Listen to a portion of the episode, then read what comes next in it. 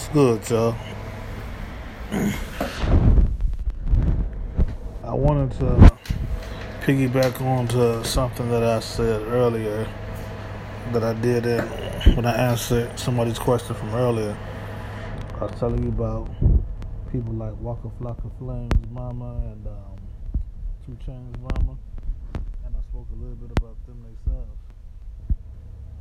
If y'all caught Growing Up Hip Hop Atlanta, season three, uh, actually I think it was uh, oh my god, I can't remember season three or season five. I believe it was season three. Um,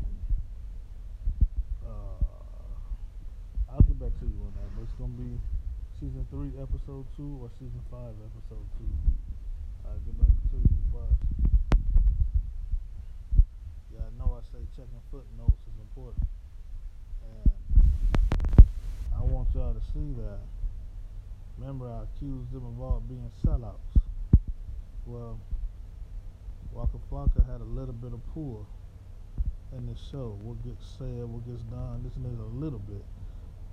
His mama has some pull. His manager has some pull. His homeboy has some pull. But yet, he got on a shirt that says Black Lives Matter, and they blocked it out. They wouldn't allow him to support Black Lives Matter.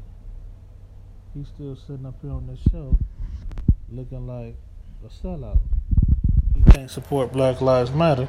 He shouldn't have signed nothing to allow them to release anything with him. He allowing them to make money off of him so he can get a little bit of money up off of them. As long as he get to his thick, light skinned, non black looking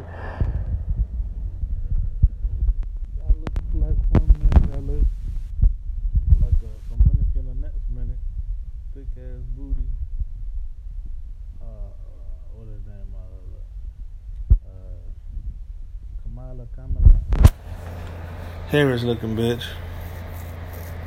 I'm gonna do whatever they say. I'm gonna do whatever Master say.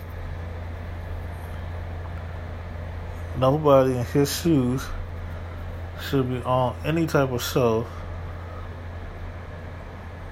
letting them make money off of stopping him from wearing a Black Lives Matter shirt.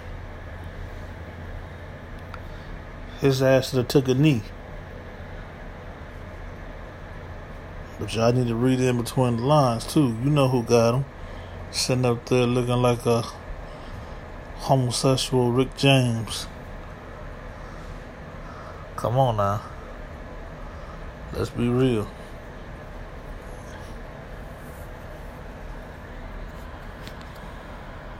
Sellouts. This was for dinner.